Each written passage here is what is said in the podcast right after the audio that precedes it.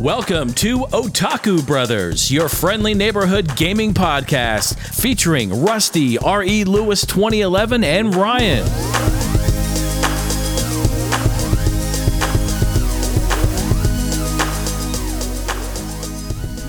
Hello, everyone, and welcome to episode 94 of Otaku Brothers. My name is Rusty, and as always, I am joined by my forever co-host and brother-in-law, Ryan. How you doing?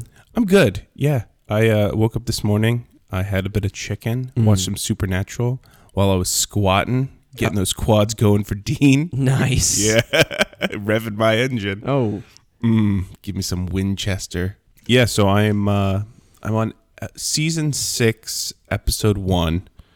Um, so uh, out of 15 seasons, I'm getting there, almost at the halfway mark. when did you uh, re- do your restart, uh, restart? Like, when did you start watching it again? Couple months ago, Okay. um, I, I maybe start of COVID um, when I was furloughed. I watched the first three seasons, so I picked up on season four Okay. Okay. it like a couple months ago. So I'm, I'm slowly tracking along. Um, I I think I talked to you, you about this, but after I watch all 15 seasons, I'm getting the tattoo of the anti possession on my left pectoral. Nice. Now, is Yeah. this because you're in fear of being possessed eventually? Of course, yeah. There's ghosts everywhere, and demons, Yeah. and like werewolves, like jinns, like genies. Like it, I, I, I fear that Robin Williams and Will Smith are collectively going to possess me, and I will Interesting. get zero wishes. Well, you know, I saw a couple Gastlys and Haunters up uh, Broad Street the other day. I don't own any Pokeballs because I was never able to forge one. Mm. So, because I didn't have the correct apricorns. Interesting. Well, this is the Otaku Brothers podcast. Typically, we talk about video games and stuff. It's really fun times. And this week, uh, today, it's been, I think, two weeks since we've actually recorded because we were in a little getaway last weekend on vacation with the family. And uh, so we want to talk about that. And I have just been watching an insane number of horror films the past couple weeks, just really getting in the mood in the spooky season, as it were. And we also have a number of news stories to get to. A lot of PlayStation focus, but there's also um, one particular Microsoft story that I think is rather interesting Yeah. that we will get to. And then uh, just the games that we've been playing recently. We're going to keep it pretty chill, pretty low key this week. And then uh, just continuing to itch, uh, inch closer to episode 100, Ryan. Yes. Really- It's quickly approaching. it is. And hopefully, um, I will have a new PC at that time, whether it's the gaming laptop that's been repaired at that point or um, a powerhouse of a a dream machine. Yeah. That's right. We will see. But uh, Ryan, what were your thoughts about the Michigan trip? It was a lot of fun. No, it was a horrible time. Like being on the lake, just being relaxed and happy. I hate it. The worst. Yeah. No, it was a good time. Um, so we had an Airbnb on Lake Huron. We literally walked out the back door and it was the lake, um, which was a lot of fun. Originally, we had that scheduled for April, um, but because of the pandemic, we had to push that back, and it was for my father's 60th birthday. Um, so we went, uh, na- I guess, last weekend, and it was chilly, but it, wa- it wasn't unbearable.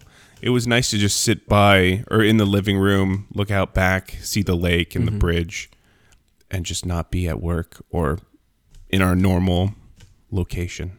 Yeah, no, I liked it. I um I really need to start listening to Lauren more when she like s- says important things to me. Yeah. Because um I mean we've been talking about this smart. trip for months, obviously, because we were supposed to go earlier this year.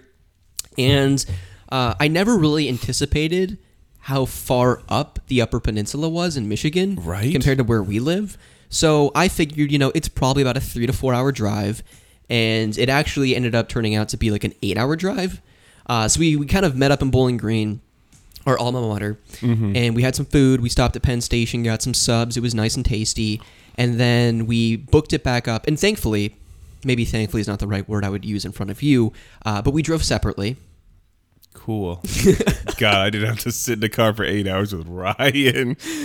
Uh, but no, I mean, with family vacations, I think it's very important to kind of have your time alone Just- with your significant other. Get as far away from family on family vacations as possible. Well, I mean, it's just like the cruise we took last year to Alaska. Like, I didn't want to do everything with your parents at all times because, as much as that was a family vacation, it was a time for Lauren and I to get off and do our own thing, whatever that ended up being, right? Yeah. And so for us, the drive up and the drive back home was kind of that for Yeah. for this particular vacation. So it was good times. We were just cranking up some really great tunes. Uh, unfortunately, though, when we got to the when we crossed the Michigan border, the weather was horrible. Yes. Uh, we're driving through Ohio. It was really nice, really sunny, probably around 60, 65 degrees. the roads are not bumpy at all. Yeah, well paved, well taken care of. Yeah. Our And- tax dollars are doing well. And then we got to Michigan and it was like driving through Mordor. It I mean, it really was, pouring down rain, super bumpy roads, potholes everywhere, semis trying to drive you off the road. Yeah, there was like snow for like a patch of like 30 feet. And then nowhere else was there snow, and there was like cars off the road, mm-hmm. just in ditches. It was chaos. It didn't excite me for winter. Um, so I'm hoping we can ride out this fall season as long as possible. See, I don't know if that's like post COVID driving where we've all forgot and we should probably all get our licenses removed. No, or like, Michigan is always chaotic. is it? Yeah, because I had to drive up there for work five days a week when I was still living up in Bowling Green, and it was insane. I had to drive up to Ann Arbor every day because that's where one of my clients were, and it was nuts.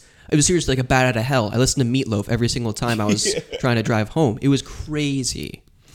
I mean, this is why OSU is so much better than Michigan. Well, yeah, I think this is probably one of many reasons why. Yeah. No, I mean we we just got to the bottom of the UP too. Mm-hmm. After like six and a, depending on how fast you're going, like You guys were driving like crazy people. yeah, it took us like six hours. Um, but the UP on top of where we were was another probably eight plus hours just to get to the top of that. Yeah. But it was a good time. Um, we went to Mackinac Island. Um, the drive or not drive over the boat trip over there was freezing.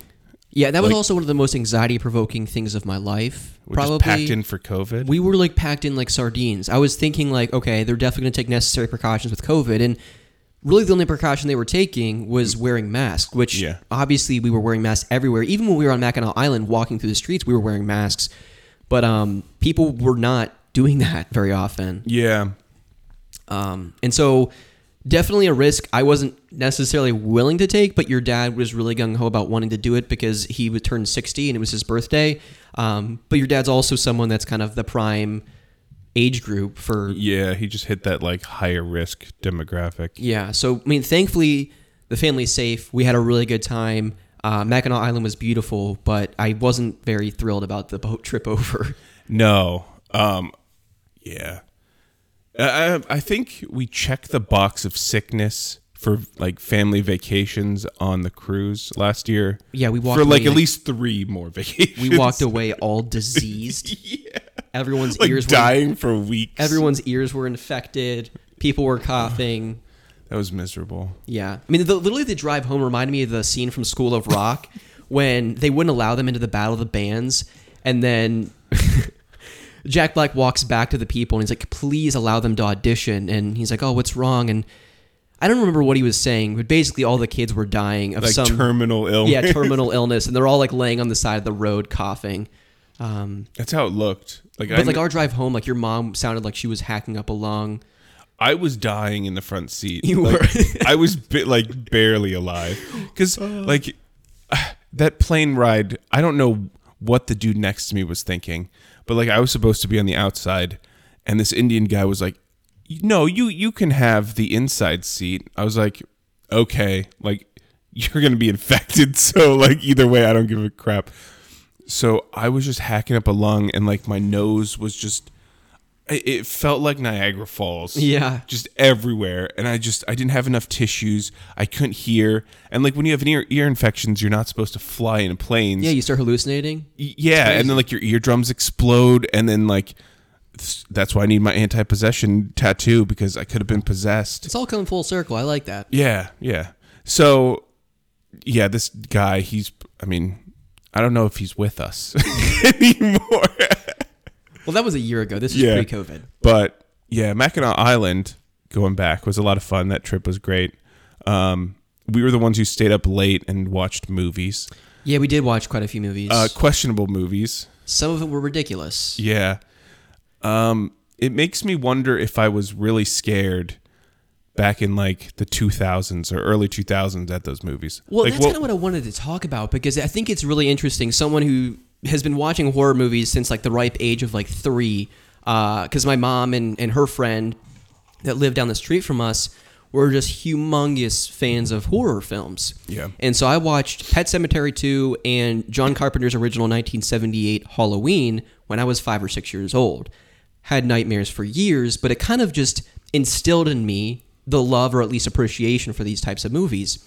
But I think it's particularly interesting, like when you get into the 2000 to 2005 to 8 time frame, where it was kind of just this revival of slasher, lots of gore, crazy, almost torture porn type stuff. Because not only did you have the remakes of Texas Chainsaw Massacre, Nightmare on Elm Street, those types of films, uh, Friday the 13th, but you also had, uh, did I just say Friday the 13th twice? No, I don't think so. Okay.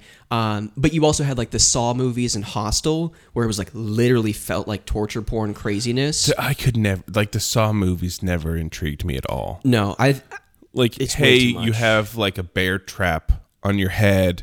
Like, if you don't get a key by digging it out of your like lower intestines, then like it's gonna snap your head like a pumpkin. Yeah. it's like what?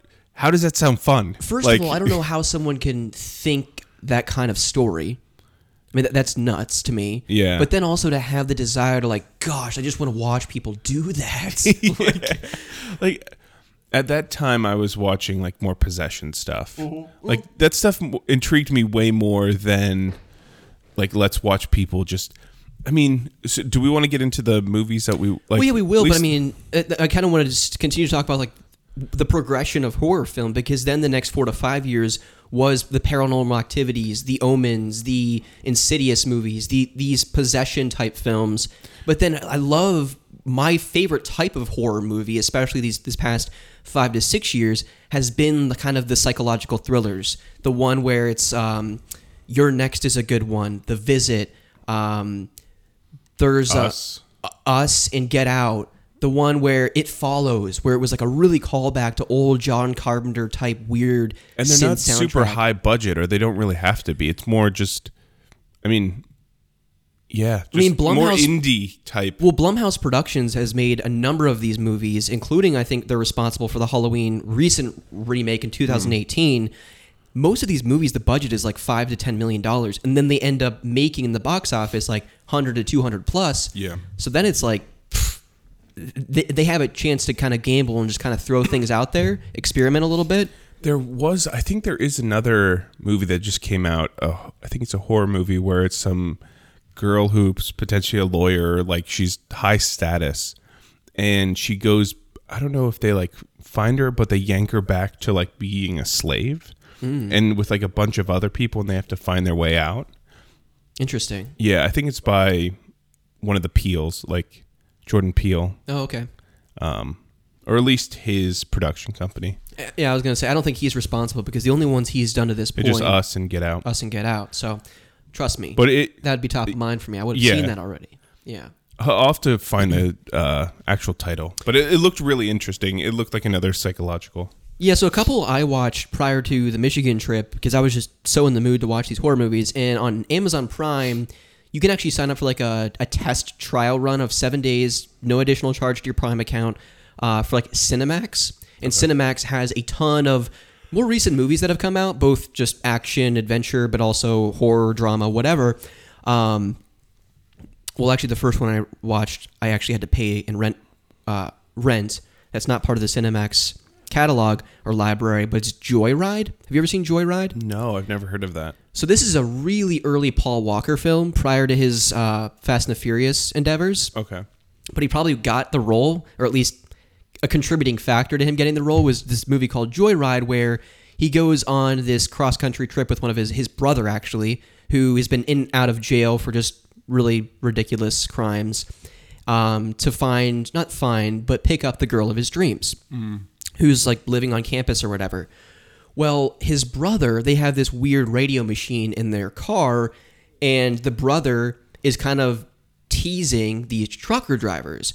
So I don't know if this is true or not, but like truckers will kind of put these signals out there, communicate with one another. Yeah. And the brother was just like, "Oh, let's let's give this guy a hard time. And basically pretends that he's um, Candy Cane is kind of their code name. And he says, hey, do you want to meet us at this hotel at this time, at this night? And this guy with this really gruff, cigarette smoking, whiskey drinking voice is like, you know, yeah, like let's meet at this place, Candy Cane type of thing. So they keep toying with them, but then eventually the person keeps radioing them back and saying like, "Hey, where are you at?"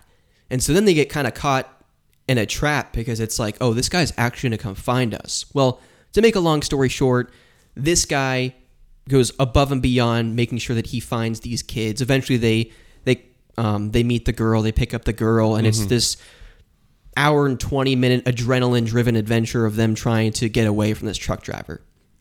Sounds interesting. It's pretty It- good. yeah. And especially for Paul Walker. I mean, it's it's somewhat kind of cheesy, but it definitely kind of plays on the sh- the popcorn fun of the Fast and the Furious films. Yeah, I could definitely see that being a precursor. Yeah. The next two I watched were That reminds me of that one rate like road rage movie that just came out. Road Rage. There's one where like some girl honks at some guy and then like he chases them and like tries to kill them. Biker Boys with Ice Cube. Probably. What's the last time Ice Cube's been in a movie? Um, Probably, probably, 22 Jump Street, right? or Straight Outta Compton. Uh, oh yeah, I guess that was more recent. Um, we love you, Ice Cube. You want to be on the show? Holler at your boy. Uh, the next two I watched are Ma. We can't afford Ice Cube. Probably not. Um, the next two we watched are, or next two I watched, I should say. These are on the Cinemax library right now. Are Ma with you were Oc- Octavia Spencer. So this is the one where those kids go to the um, like the 7-Eleven. They want to get a bunch of beer and just Yeah. party it up. And then Octavia Spencer's character, who they just kind of refer to as Ma eventually, is like, "Yeah, I'll get you kids a bunch of beer. Why don't you come over to my place and we'll just party it up in my basement?" Well, eventually it starts to get like a little weird because the Ma gets all of their cell phone numbers and starts like incessantly calling them and text messaging them and gets almost starts blackmailing them and all kinds of stuff. Well, I won't go into the details of like why she wants to kind of get after these kids. yeah. Um, it's pretty interesting. It is one of those movies though that like you see in the commercials, you go and watch with your friends like as teenagers. You get dropped off by your parents in the seventh grade, Yeah. and then you kind of never watch it rave. again. You know, it's Or it's just yeah, it's just not something that uh So what would you describe it as? Is it a in the horror genre, where would it fall? thriller. Thriller? Yeah, it's definitely not freaky or scary or anything. It's just kind of Is it gory? uh Not enough to be a gore. a little bit. There there are a part- few particular scenes where I kind of cringed and had to pull my head away. Okay. because it was kind of just messed up to be honest with you Mm. um, but it's not too over the top like uh, the saw movies or anything like that Okay. um, but So what, it- what would you give that out of 10? uh, seven and a half Okay. it was good times yeah it was, it was definitely fun uh, the next one i watched probably the same thing i give a seven and a half uh, that also intrigued me when i saw it advertised was greta Okay. so this is the movie starring Chloe Marie Cortez or Mort- Mortez or whatever. She was kind of a childhood actor um, and has since made a name for herself in a couple other films as well. But um, she is on the subway uh, living in Manhattan and she finds a purse with no one there to claim it. So she picks it oh, up yeah, yeah, yeah, I remember and this. she opens it up and sees that it belongs to this person. So she goes to this lady's house. She befriends this person. She comes in for tea. And then the crazy old lady like drugs her and keeps her hostage. Weren't there and- like, didn't she open like a door and there's like a bunch of purses?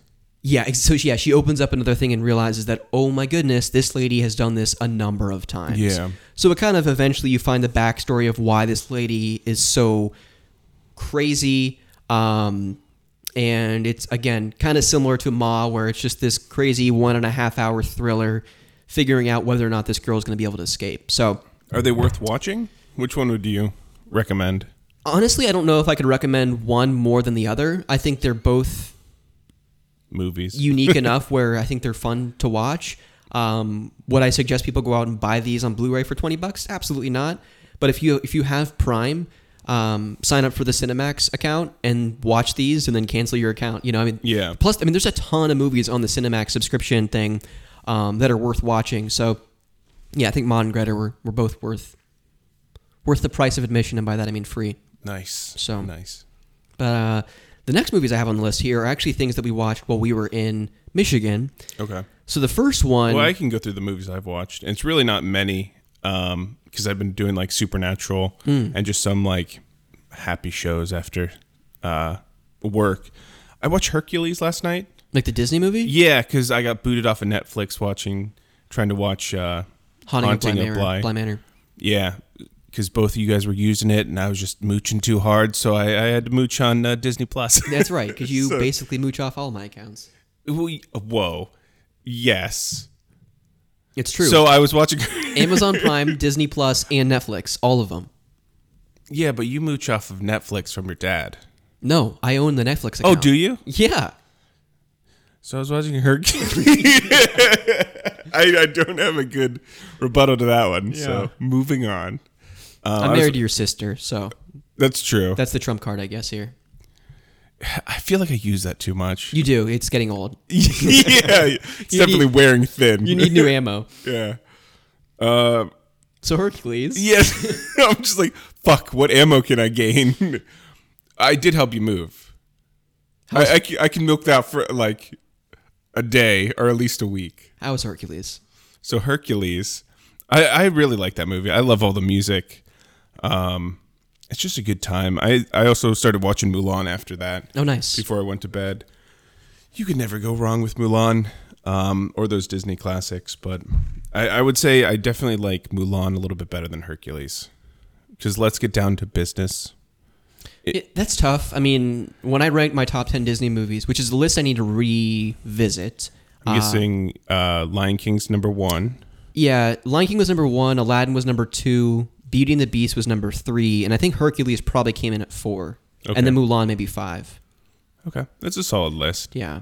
Yeah, I need to rewatch Aladdin. It's Mm-hmm. been a long time since I watched the original. Oh, it's so good. Did, have you saw the remake of it, right? I didn't actually. I have not watched Really? Yeah. Uh, That's I- surprising. it's been on my list. It's on Disney Plus now. I really have no excuse, but I just haven't really gotten around to it. I mean, I I definitely have no um, frustrations or It's because you hate Will Smith. Well, I no, that's what I was just about to say. Like, I think he was great for the role um, because one, you can't replicate Robin Williams' performance, and you need someone that has a ton of charisma that can come in and make that role his own, just like Robin Williams once did. Mm-hmm. And from the footage I've seen, Will Smith did absolutely just that. You know, No, I think he did a really good job. They definitely modernized the character a little bit. So, yeah, you can't replace Robin Williams. Mm-hmm. Nope. But, yeah, Disney. Nice. Basically, what I watched, and then we watched some stuff in Mackinac Island, which was a lot of fun. Yeah, the first one um, is actually a film that I watched a couple weeks back. I um, well, I watched The Notebook with Lauren for the first time. Yeah. And I have this I don't know if problem is the right word, but when I watch a film with a particular actor or actress, I kind of just go on this binge of all of their films. So I do it at least once a year with Leonardo DiCaprio. Okay. I make the mistake of watching Titanic, I cry my eyes out, and then I go and watch like every Leo movie ever. What's your favorite Leo movie? Oh, geez. Yeah. Um, well, one recently that's definitely not my favorite, but really interesting is The Basketball Diaries. I've never even heard of that. It was in the '90s. Leo was cast for the role, obviously, but he was in um, a prep school on a basketball team, and they start using like these uppers. I don't even know what drug it is to kind of get that extra edge for the Some basketball games. Amphetamines or something. Yeah, but then he obviously becomes addicted, and I think it is. It's even like I didn't end up finishing it because it was just so heavy. I just needed to turn it off because it was like late at night on a Sunday, and I'm like, this is rough. Um, but I think it's a gateway drug into other things, and he just starts spiraling out of control. Um, But I think it's a, a really realistic and interesting look at certainly drug use in teens because even around us and I think just everywhere across the United States, like opioid use around te- in teens is like a huge problem, which is insane that 25 years later that's still such a prevalent issue. Um, but gosh, let's get back to lighter subjects. yeah. So romance movies. yeah, so I watched The Notebook, and Rachel McAdams is one of my favorite actresses. she's really good. Love her to death. She just seems like such a sweet person. We watched two of her movies actually. We did. Yeah, we Yeah. did. Um, and so, About Time, I watched that many moons ago or a couple weeks back. And it also has, um, gosh, his name escapes me, but he played the older brother, Bill Weasley, Weasley in the Harry Potter films. but he also played um, uh, General Hux in Yes. The Last Jedi and uh, Rise of Skywalker. He was also in Ex Machina. Yeah, so I mean, the he's, nerdy guy. He he has a good catalog. yeah, he's definitely made a number of. He's been in a number of great movies. Um, and so, About Time is a really interesting kind of chick flick romance movie where he finds out when he's probably in his 20s that his dad or the men in their family can actually go back in time. Yeah. And so once he learns this ability, he kind of talks to his dad, who he's like, "Well, can I use this power, this ability to get a girlfriend?" type of thing. Yeah. Um, and it's what I loved about it. It has so much British humor in it, which is really just dry, sarcastic comedy Yeah, that I love because that's kind of the comedy that or the humor that your family has, and it's kind of what has I kind of in, You've- yeah. influenced me quite a bit in the past couple of years. We've so- definitely turned you a little bit to the darker side. yeah, that's right. And so it's just kind of a movie about him meeting Rachel McAdams and the trials and tribulations of family not being able to change his sister in this instance, who kind of gets wrapped up in some just horrible dudes, drug use, drinking problems, things like that. And so Yeah. him kind of wrestling with focusing on living every day as best you can with the people you love, but also knowing that you really can't always control the outcome of everyone else around you. And so I think there's just a lot of really great life lessons in it, but it's also just really funny. What were your thoughts? I really liked it. Yeah. Um, it wasn't a normal chick flick. Um, it, it makes me wonder, like, what I'd do with that power. Yeah. Um, like, not whether I'd use it for good or evil, but like, what's the extent? Like, is it morally acceptable to uh, change someone from not liking you to like liking you by time traveling? Like the whole concept of like he creepily went up to a girl and like redid it like a hundred times or whatever Yeah. to get her to fall in love, and then as that story progresses, is like. Did she have any free will in that instance? Well, I think she did because when they first met, so it's interesting how they meet. It's kind of like a Because I missed the first 20 minutes. I have to preface it by saying Oh, yeah, I don't know right. how it started. So let me set that scene for you real quick. Okay. So he and his buddy, um, they're lawyers. They work together. They go to this bar of sorts where everyone gets paired with a- another person. Okay. Um, it's a kind of like a blind date, and by blind date, it's literally a blind date because they turn the lights off. Oh. And so you sit at the table with this person. It's kind of like, what's your name? Uh, my name is Mary. Mary is my mother's name. And then they had like kind of this cute, awkward little first interaction. They end up leaving there because they really hit it off, and they go back to her place, and that's when they end up having sex. But the, the funny thing, what, what you saw, because that's kind of when you first walked into watching the movie, because everyone was kind of doing their own thing in the cabin, hanging out with different people and talking with different people. Um, I think, no, we were running for pizza across the bridge. that's, right. what it was. That's right. And um, so yeah, that he he redoes that scene to make it as seamless and kind of like romantic as a po- as possible, as opposed to be like super awkward. okay. Um, but they actually do hit it off, and it's not like he he redid the conversations a million times. Because I was in like love an art museum where I started, and like he basically like stalked her to like figure out information, and then he went back in time and like did it seamlessly at like a party. Mm-hmm. But like starting there is a totally different interpretation of like the entire movie. You need to watch the whole thing. I definitely recommend people do. It's I don't want to spoil anything else, but it's just a really really great movie, and it's actually on Netflix right now. Uh, so definitely check that one out. It's good yeah, times. no, it was a good time. The next one, this was kind of just like the girls were doing their thing and the guys just sat down and watched a movie. And I'm like, listen, if you've never seen this movie, you have to watch it because it's one of my favorites ever. It's probably f- top 20 movies for me. Um, and I watched it at the Dollar Theater growing up.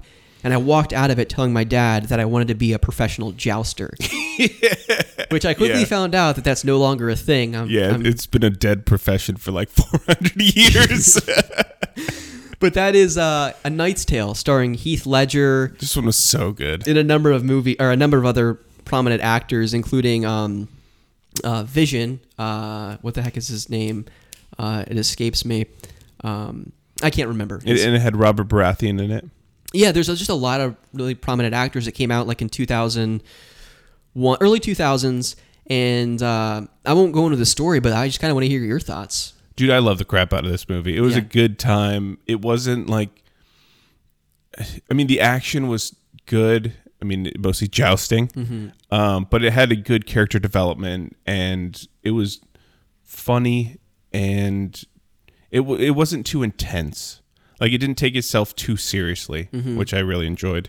Well, plus it just has a ridiculously good soundtrack. It does. I mean, you've got. I, I was not expecting all of any of those songs really. I mean, you've got Bachman Turner overdrives. um, Queen.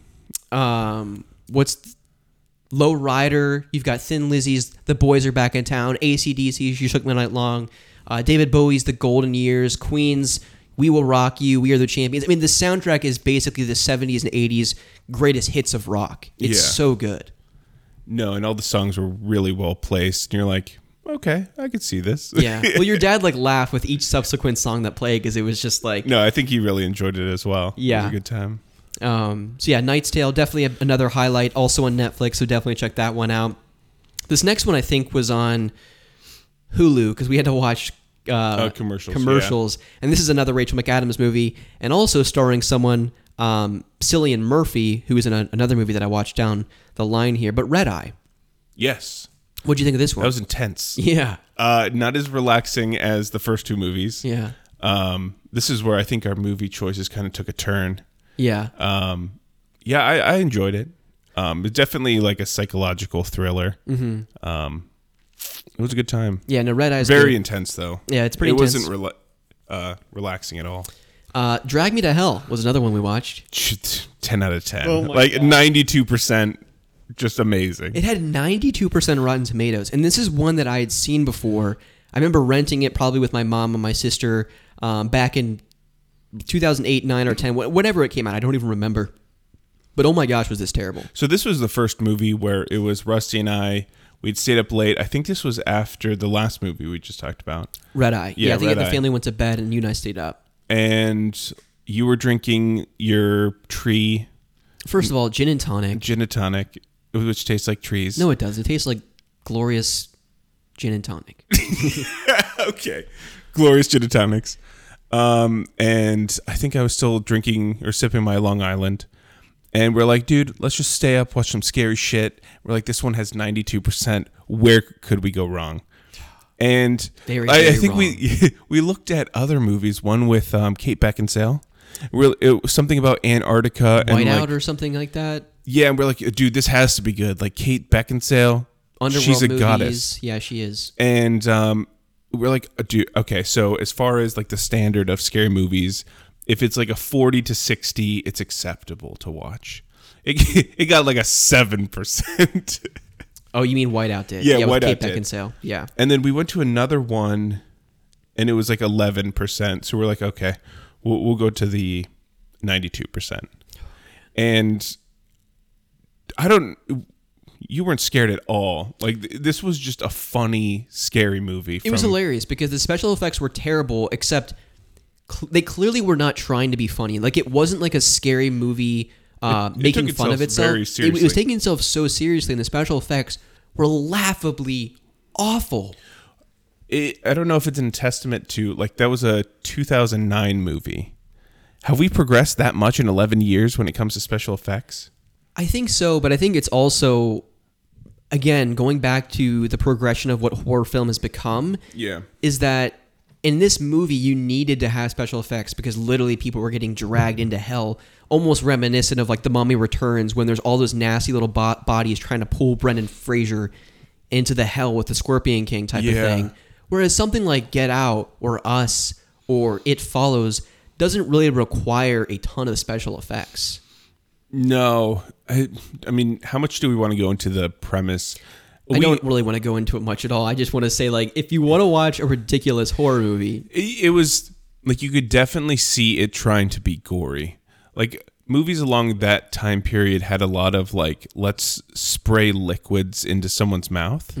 So there was a lot of like uh, basically the main character is like a, a banker and she's trying to go for a another banking like s- assistant manager or whatever and she this is just in the trailer betrays this grandma by saying hey we can't refinance your house or like you're late on your mortgage and this she starts freaking out and then it kind of spirals from there but like i think the grandma like gnaws on her jaw and like barfs into her mouth. Something crazy. And then like blood goes into her mouth and like is there's a lot of movies of that time period where it's just like excessively splattering people with gore. Yeah. And like shadows in the windows and you're like, what the hell is going on? We were just cracking up the entire time of like how serious it took itself. yeah, it was pretty bad. Um, yeah, I, I, di- I didn't think it was very impressive at all. I mean, it was just funny. I mean, it was honestly just a funny movie. So does it deserve the 92?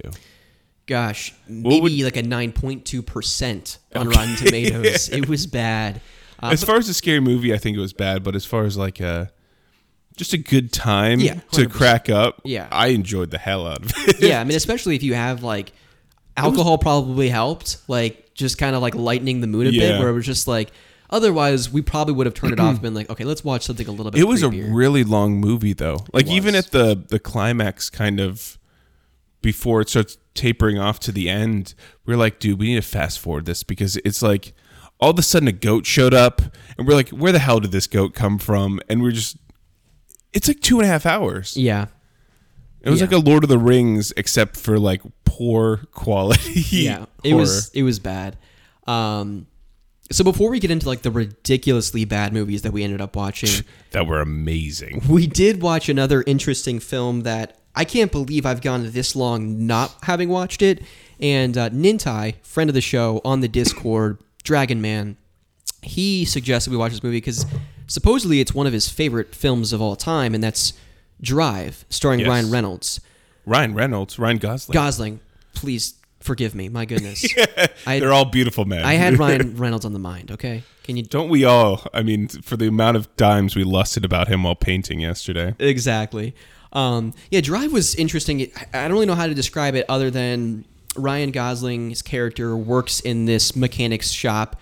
Bryan Cranston of Breaking Bad fame is kind of his boss. He brought Ryan Gosling in a number of years ago, uh, but ultimately. Ryan Gosling's character drives, as the name of the movie would imply. He does things that are illegal, so he helps people get away from burglary type stuff, and he gets them to a safe location because he's just a ridiculously good driver. Yeah. Uh, but then eventually, he has a neighbor in his apartment complex. Uh, this one, this woman and her her son, and he learns that the father of this son, who he really gets close with, and he gets close with the woman as well, uh, is in prison for whatever he's getting involved with. And, And then, I mean, we could leave it there as far as the description. yeah, I don't want to get any further than that, but he he gets wrapped up into some bad stuff. But overall, I thought it was really good. I mean, particularly for me, as no one should be surprised, the soundtrack was what was really impressive. It Yeah. had like this '80s synth noir cyberpunk feel to it that was just really really good and kind of set the mood well. Yeah, it did. Um, it was not what I was expecting. Um, because we watched this with the parents Mm-hmm. and then Lauren and yourself and I, and it got surprisingly gruesome for what I was expecting. I was expecting maybe a getaway, some action, but like it, it teetered on like the gore side, mm-hmm. especially like the elevator and like everything that kind of progresses from there. You're like, holy shit! Like I, I, I remember mom be like, "Whoa!" Yeah. kind of thing. Um, sorry, audio levels. Yeah. for that one. Um, yeah, I, I don't know if it's a family movie per se, um, but it was it was a good time. I enjoyed it. Yeah. for sure. Well, Ryan, we watched two other movies. Hell yeah. Or at least we, we tried to watch two we other. We tried movies. to replicate like the first night of horror movies by finding another one, and like what we were trying to fu- watch was 28 weeks later. days. Date was it date? I thought we were going for weeks. Weeks is the sequel. Yeah. Okay. We were trying to watch 28 something later. And the first night it was I think it was time sensitive to like 11:15. because it's like a live thing through Hulu, so you can watch live TV, but obviously you have to watch it at that particular time. Yeah. So we were watching Drag Me to Hell. And it was like five hours long. Yes. And we are like, okay, when we're done with this, let's watch this movie. And by the time we got done with Drag Me to Hell, it was just such a good and exhilarating experience. Oh, absolutely. That it put us to sleep. so, so we ended up going to bed after that and not watching it. And we, I just figured that like it unlocks for a certain period of time, like a couple days, and then it goes away. but that's not how it worked at all. No. So it turns out that we had to wait another six plus days to have the opportunity to watch it that night, Yeah. which sucks. Um, so we reverted back to let's find other quality movies, and we did not find any. No. And we quickly realized that there was nothing good on Netflix. Um, you had seen pretty much everything on everywhere else. Yeah. So we're like, yeah. And then um, we ended up just like, let's just watch a funny one. Like, Drag Me to Hell was hilarious. Let's just go for bad, but not trying to be bad. Like something that's intentionally put on like the Sci-Fi Channel at like three o'clock in the afternoon during October that we know is going to be horribly acted, probably a budget of like three hundred dollars. But they, they take themselves seriously. Yeah. Like, it's not like Sharknado where you know it's a parody. Yeah. Or like, what was it, Six Headed Sharks? yeah, or whatever it is. So we're like, okay, there, there's definitely a fine line. So we we scrolled past amazing titles such as like Santa Shark, and we ended up um, landing on two titles that we watched. the first of which being Reap Town. and I'm trying to. So this movie came out in 2020, and I'm pulling up. So what we were expecting with 2020, we were expecting 2020 quality directing, acting, and Reap Town. It was like Nebraska, I think. Um, Reap Town's actually a real place in Nebraska. So fun fact, it's just spelled differently. So they spelled Reap Town for the movie R E A P Town, and I think the real town is R E I P E Town. So, Reap Town, in this supernatural horror film, Carrie Baldwin is freed from prison under the conditions of a work release program in Reap Town, Nevada. Sorry, you Oh, were wrong about Nebraska. Uh, one of those random N states. Nebraska's where our boy uh, APOC, Nolan, lives. Friend of the show. As she struggles to find her missing sister while working the night shift as a security guard for the Reap Town Railway Museum, Carrie soon finds herself in the presence of evil. Could the railway hold the clues to her sister's mysterious disappearance? Find out when you don't turn into Reap Town on whatever social media or uh, streaming platform you find it on. It's an hour and 17 minutes. The director is Dutch Marich, starring Brooke Bradshaw, Danny Colleen, and the unforgettable Chrissy Carpenter. I think have it's like an no idea who all female cast, except for like one dude, which I guess it's not all female, but I think it's mostly female except for a dude. Yeah, sounds about right. It was awful. It, like I I don't know how to describe this movie. Um, it looks like they were using technology from 2020. Like it was really crisp. Yeah, but it looks like a high school project. It really does. Like it felt like transitions. It seemed like this is someone's junior year project after they read some book in their English lit class where it was like, "Hey, now I need you to go off and put yourself in the shoes of Shakespeare and write your own little short story and then film it with your friends and then you get Reap Down." yes. The end product being Reap Town. So Reap Town, it starts out. Was it Reap Town the one that like shook the text? So like Yeah, furthering the, the point of being a, a high It- school production. it was horrible. So it starts out like zero transition. It's just some girl in like we, zero introduction in the middle of a train yard, and she just hears I think a baby crying, and she goes into this like train station and like is inspecting the trains, and it's like a ten minute sequence of her just walking past trains, walking past buildings, walking through this barren town with no one around. And it's like, where are we going with this? and then all of a sudden s- plot happens. Blue Man Group comes out of nowhere. Yeah, it's like a blue zombie that like it wasn't we didn't even see what happened. It was just a second he was there, he screamed out of the darkness and then it was like Reap Town across it like black transition and then it just shook the letters of Reap Town and then it cut to like the next scene. And Yeah. we're like what the fuck just happened? It- it- yeah, it was like, what? Yeah, so we pretty much turned that off after maybe watching it for another five to 10 minutes. it, it was exciting. Very. Like it went to the sister and the sister was just acted so great. Yeah. and it, it was like dialogue that was like, "Yes, I would love to go to the train yard." Uh, yeah, it was just highly recommended. I would definitely recommend it. Probably movie of the year. But the next movie is probably movie of the millennium. Planet Raptor. It's the Yes. year 2066. The raptors are not extinct, and they proliferated in the quarters the quatrus corners of the galaxy, leaving a very little place for humans. The only hope for the human race is a group of soldiers. Director Gary Jones, writer Steve Latshaw, stars Steven Bauer, Vanessa Angel, Ted Raimi, and a few others. So this movie, This is uh, basically the plot. it, it starts out like a New Hope, a very poorly CGI New Hope. So you have, or Spaceballs, really.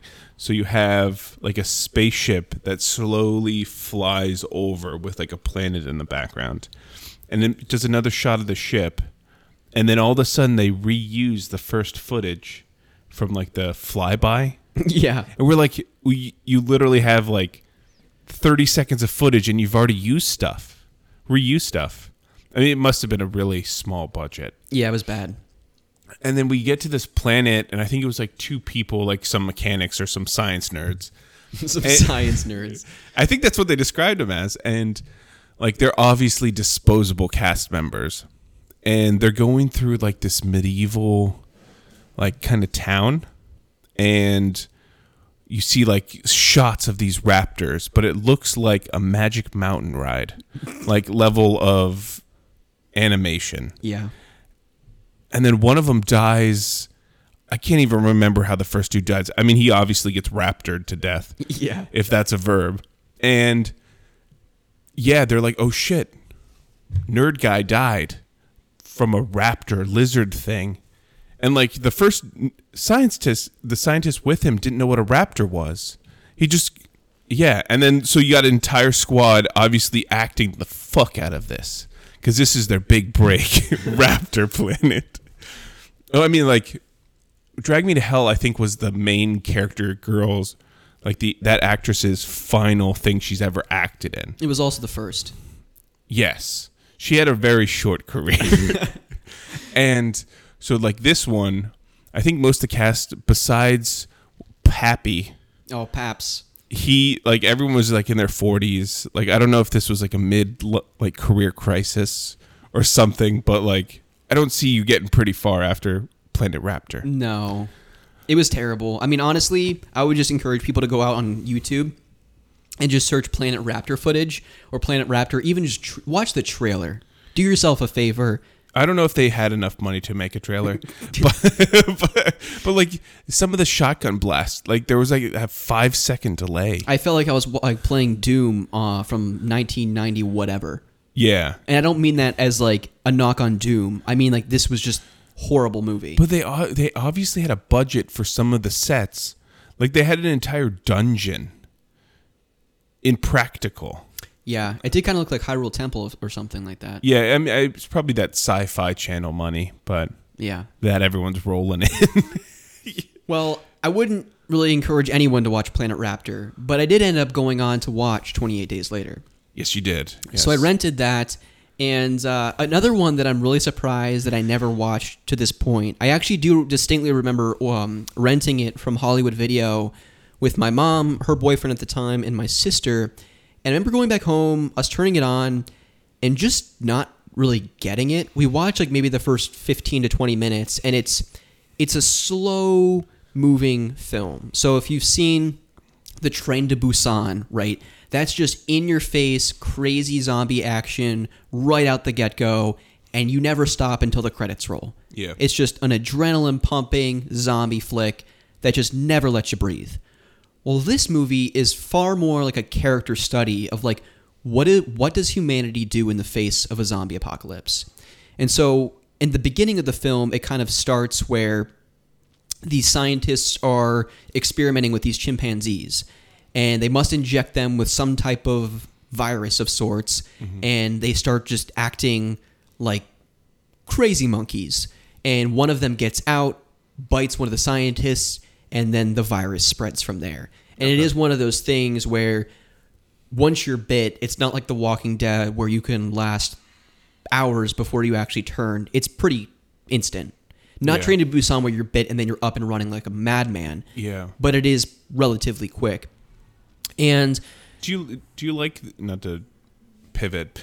Do you like the movies where they transition quickly to zombies, or do you like it where it's a slower burn? Like you, I think The Walking Dead is is like a more I have a death scene kind of I like- cinematic. I like the variety and I think each has its place. okay. I think something like The Walking Dead that's meant to be a drama, you're meant to get invested in these characters' lives. You're meant to really care and it's it's meant to be an emotional transition between oh shit, Carl's been bitten and there's this character send-off moment as opposed to The Train to Busan where like I don't remember any of the characters' names in that movie. And I don't think you're really meant to necessarily because it's meant to be pop the popcorn, sit down, and watch this crazy zombie p- apocalypse unfold within the hour and a half that it takes to finish that film. So I think there's definitely a place for each. Okay. But 28 Days Later, again, far more of a character study, and it actually opens up. And I won't go too into the plot because I don't want to spoil it for someone like you Yeah, I want to see it. that probably wants to watch it, and for anyone else that hasn't seen it to this point. But it kind of starts out the same way that The Walking Dead, The Walking Dead starts out, where Rick wakes up in the hospital and the hospital is empty. He has no idea what's going on. So this is actually set in Great Britain. I believe he wakes up in some hospital in England, very gaunt, very malnourished, and basically unplugs himself from the IV, walks around the hospital, has no idea what's going on, and is just walking around England, not really understanding what's happened because he has no Yeah. no recollection of why he's there, to my understanding, um, or what's happened to humanity. Well, eventually he comes into contact with a group of a few people, and the rest of the movie kind of plays out from there. But it's really interesting. Like the, the soundtrack is phenomenal, especially like when the characters are going from like one area to the next. It almost plays like this opera-like music. oh. But oh my word, the final like 20 minutes is kind of just this slow buildup of music as the scenes get more and more intense. And it's kind of one of those things like, what lengths are you willing to go to save the people you love type of thing? Okay. And uh, very satisfying ending. Good. Uh, very satisfying conclusion.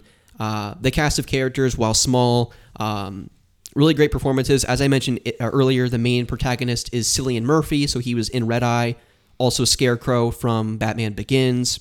Yeah, he's in a lot of things now. Yeah, you know, it's really good. Uh, and Brian Eno actually composed some of the music. Uh, famed music producer, obviously produced Coldplay's fourth and fifth studio albums, Viva La Vida, Mylo Xyloto. Ryan, I know you know that. This is for the listeners. Yeah, I think he also did Lady Gaga. Yeah, exactly. Yeah, this is an educational Kesha. program, after all. But I'm really looking forward to seeing what you think of it when you get a chance Yeah. to watch it. Do you know if it it's a continuation for 28 weeks later from 28 days? Completely different cast. Okay. Yeah, so it's not a continuation of this story, even though it could have been. Do you know which one's got better reviews or which one's highly or more highly rated? I think 28 days later again it's it's more the human side of things where 28 weeks I think is more of just like a Full blown. full-blown zo- uh, zombie type movie. Okay. So Yeah, no, I would check it out. Um, w- one final one. I think 28 days later out of all of these films was certainly the the highlight, the best. But another one I actually saw at the Dollar Theater years ago with my dad when it first came out was 30 Days of Night. So this is stars uh, Josh Hartnett. Some of you might remember him from like the early 2000s. He was in like Pearl Harbor and a number of other films. But uh, this takes place in Alaska, of all places. And remember when we were in Alaska and they said there's a time period of the year where there is no light. Yeah. It's just constantly night because they get no daylight. Well, that's the case for this film. Um, they kind of go into lockdown. Josh Hartnett is the main chief of police in this small city. And then there kind of is these mysterious disappearings, mysterious killings of people in the town. Uh, a whole herd of dogs gets killed. And basically, it is a vampire flick. So Oh, cool. there's kind of this group of vampires that scavenges and goes from town to town uh, during this period of 30 days of night, as the name would imply, and they kind of just kill everyone um, and leave no survivors or trace that people have been there um, because they try to burn the city after they've Yeah. done their damage type of thing. Really, really good. I mean, it's just a one of my favorite vampire movies, and I've seen a lot of vampire I'm sure you have. movies in my time. Um, and this one is on Amazon Prime, so you don't have to pay an additional fee. It's just part of the Prime membership right now. So definitely check out 30 Days of Night if you've never seen that. I think you would like that as well because it's Yeah. not with vampire movies. This can get into the the dilemma of zombie movies where it's just too gory and over the top. Yeah, I mean, like one of my favorite vampire movies. I mean, after Twilight, obviously, Oh, of course. is Van Helsing. Oh, and yeah. for that one, it's not super gory. It it kind of humanizes vampires a little bit, but not to the extent that like Twilight does. Like, let's Yeah. go to high school, um, which it's great. They're so good. Yeah. Um, I like that kind of. I mean, the animation still holds up today for that, but 30 Days a Night would be a good one. I, st- I need to, uh, not mooch, but borrow consistently your Amazon because Nintai just posted about The Boys, and that's one of the shows I want to watch. oh yeah, yeah. Um, so, Van Helsing's great too. I actually I watched that in the doll, uh, not the dollar theater. I watched it um, at a drive-in movie theater. oh, Yeah. Are those still even around? Yeah, I um I can't remember what the double feature was because they always play two films, and Van Helsing being the more typically they play the more adult film, Like later. the later one. I don't know if it was maybe Shrek two. It's a big transition between Shrek 2 and Van Helsing. I I can't remember because I saw Shrek two in the drive-in theater as well. Um, I do remember drive-in theaters. I just don't remember what I saw.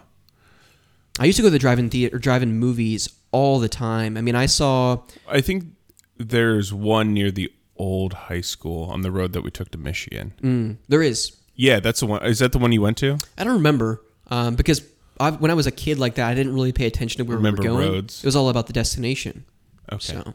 The final destination. Well, that's right because you're busy playing your Game Boy, man. Those Pokemons are not going to catch themselves. That's true, and that's actually what I played on the way to Michigan or the way back. So, Good yeah, stuff. we also watch a little. I mean, this isn't a movie, but a little Gilmore Girls. oh yeah, what, are- what are your thoughts on that? I'm on episode two, so no, I, it, it's definitely a big transition from what I'm used to watching. Mm-hmm. So I'll probably slowly digest that to be cultured Nice. because you guys talk so highly about it. So I think you'd like it. It's it's the humor is really good. it, it's weird seeing young Padalecki Mm-hmm.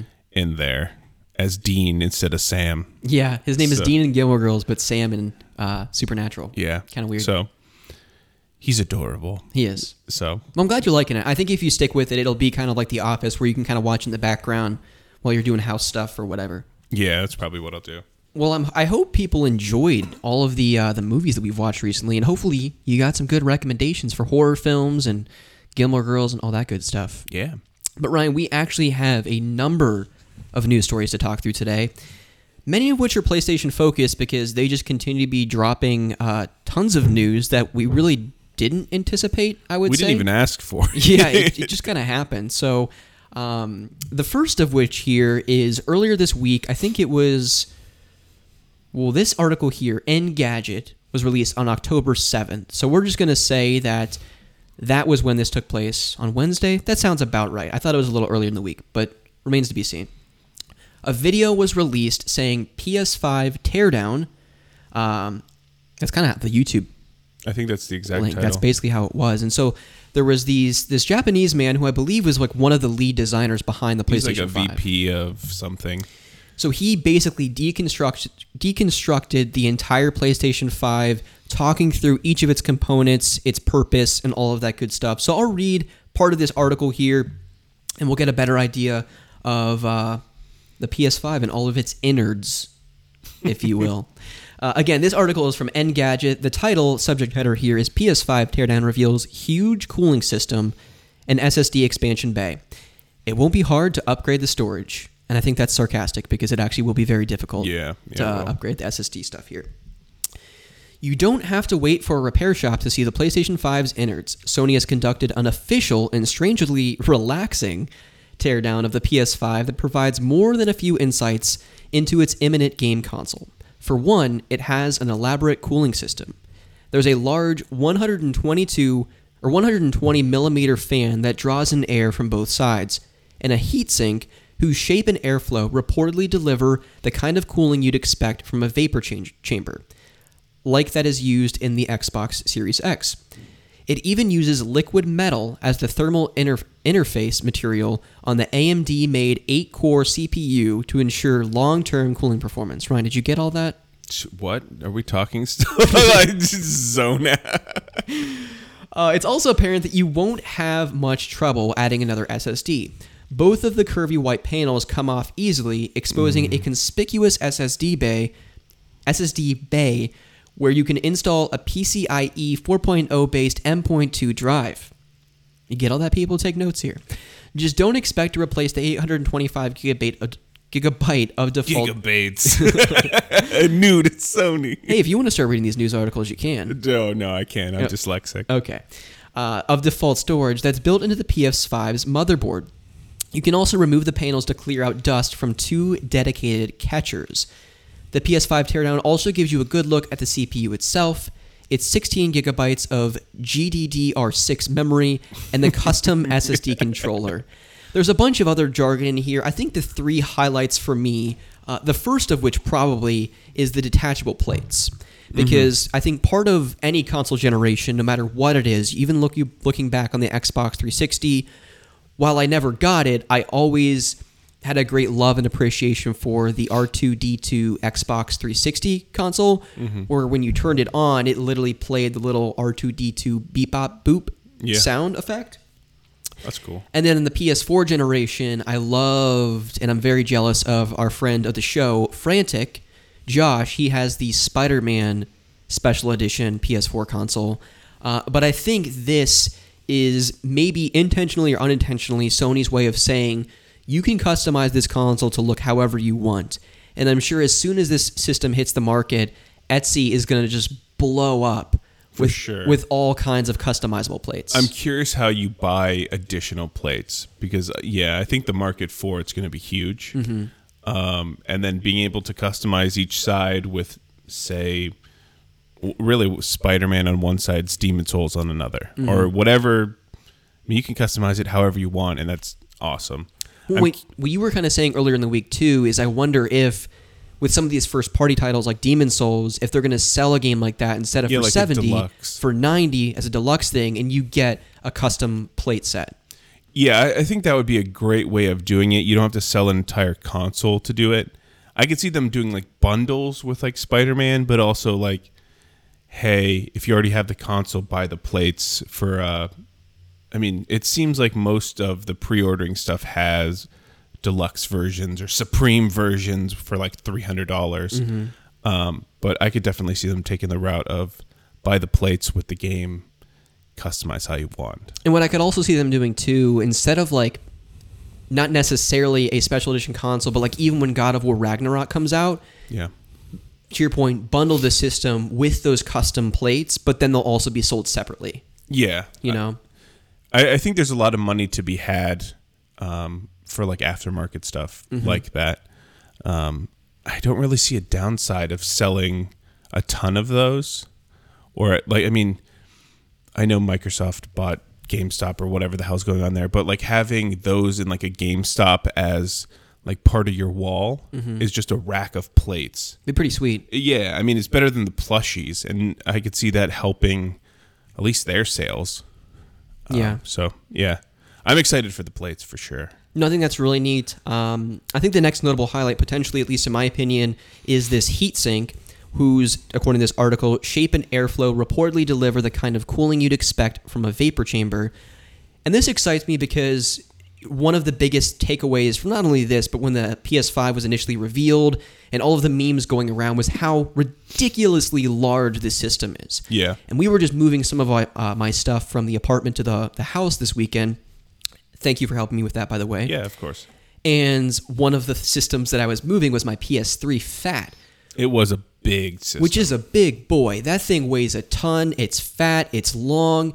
And I think the PS5 similarly will have that type of design. Maybe not as fat, but certainly as as tall and probably taller. But what I love about this teardown is that that size has purpose. yeah, that that was my main thing is the complaints on this thing basically being a tower. Um, and to see internally and understand, like, yeah, it has purpose on why they made it this big. If they could have shrunk it, they probably would have. It's, it's definitely reassuring that they had some logic behind this monster. Mm-hmm. Um, yeah, I seeing the guts of a system is also really cool. I don't know how size wise it compares like, Really to the neat. heat sink in like the PS4. Yeah. Mm-hmm. Obviously, it's bigger because of the size of the system, but yeah. Well, and they literally cool. opened it, opened the um, the little showcase. The guy saying like, "Listen, the reason we have this larger system is because we want the performance and the speed and the cooling and the quietness of the machine to be better than it's ever been on any prior PlayStation system." Yeah. Which I really appreciate. One, the transparency with that. That like, yeah, we know this is going to be a mammoth machine sitting in your living room. Yeah. Um, but there's purpose in it. And the third and maybe final thing that I think is a, a major highlight is uh, the liquid metal as the thermal interface material on the this is gibberish AMD made eight core CPU to ensure uh, the the piece we care about quote long term cooling performance. And I think the biggest thing taking away from this little showcase, and even to this point, what Microsoft has shown with the Series X, you know, people were there's lots of rumors going around that the Series X is like a space heater, warms your whole room, you touch it and your hand hurts, which a lot of people have debunked, other people have been quiet on saying. And similar with the PS5, I don't know if there's a whole lot of play testing out there or uh, personal anecdotes of people playing. I mean, I mean, I'm sure in the coming weeks we'll get those from the IGNs of the world, but really, the one, the proof is in the pudding, and then two, it's gonna be, you know, to this article's point, long-term cooling performance when we're running something like Last of Us Part Three, Red Or Dead Redemption, 3. Halo Infinite or whatever comes after that, where it should be taxing the machine, or like Cyberpunk 77. Because right now, if people are running Rare Replay or Grand Theft Auto 4 on their Series X, I sure hope that's not causing the, the machine to be super hot because then can you imagine what it would be like if you were running Halo Infinite? And then vice versa on the PS5, we'll get to the backwards compatibility stuff. But if you're running something like Final Fantasy 15 versus Final Fantasy 16, there's Yeah. probably going to be a difference in, uh, in, to your point, taxing on the machine and what it's going to require to run. Like I could see maybe if you mod up Skyrim with a. I mean, I think you're limited on what you can do, but I know we crashed a computer modding Skyrim Mm-hmm. because we threw too many assets at it. Um, I could see that being some level of trying to increase the strain on the system. But yeah, I think only time will tell. Once the masses have it and we can actually see a bigger bigger sample size. Yeah. for sure. No, really interesting stuff there. Um, plus, such an elegant little video too. Just 12 minutes of this really respectable, small Japanese dude just un dismembering a Yeah. PS5 console. What a cool thing! Yeah, it's so we don't have to. I like like him pulling off the warranty sticker. I'm like, uh, yeah. you're not you're not going to be able to return that to your own company. well, they even prefaced the video by saying, "Do not do this at home." Yeah. you know, because like I certainly don't want to have to take something like that to Best Buy and say, "Hey, can you reassemble this console for me?" Because they probably wouldn't even know how to do it. That's Yeah. something you'd have to send back to Sony. But uh, really interesting stuff. Ryan, are you ready to go to the next article here? oh, I just want to say like, I really like them randomly dropping this with no kind of. We don't need any media presence for it or like huge big announcement. It's just like, hey, casually, it's out here. I'd like if Microsoft did that because I'm now curious on how their system system internally looks. Yeah, because it looks like from the the schematics out there, like the fan, how it like rotates up.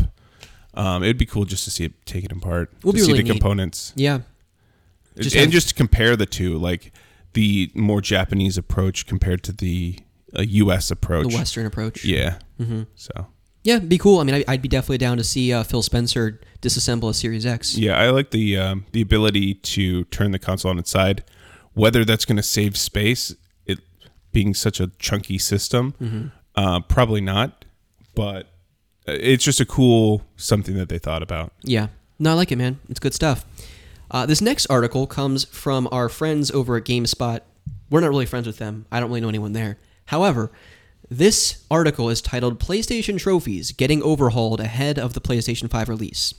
An update to the trophy system raises the level cap and aims to make your trophy progression more rewarding. Another thing that it just felt like, wow, where's this news coming Yeah. from? They were just dropping so much last week, but I digress. Let's dig into the article. Sony is introducing a few changes to its trophy system just ahead of the PS5 launch. These changes will be reflected in your current trophies, which will carry into the next generation. According to the post on the PlayStation blog, the trophy level is getting a big boost.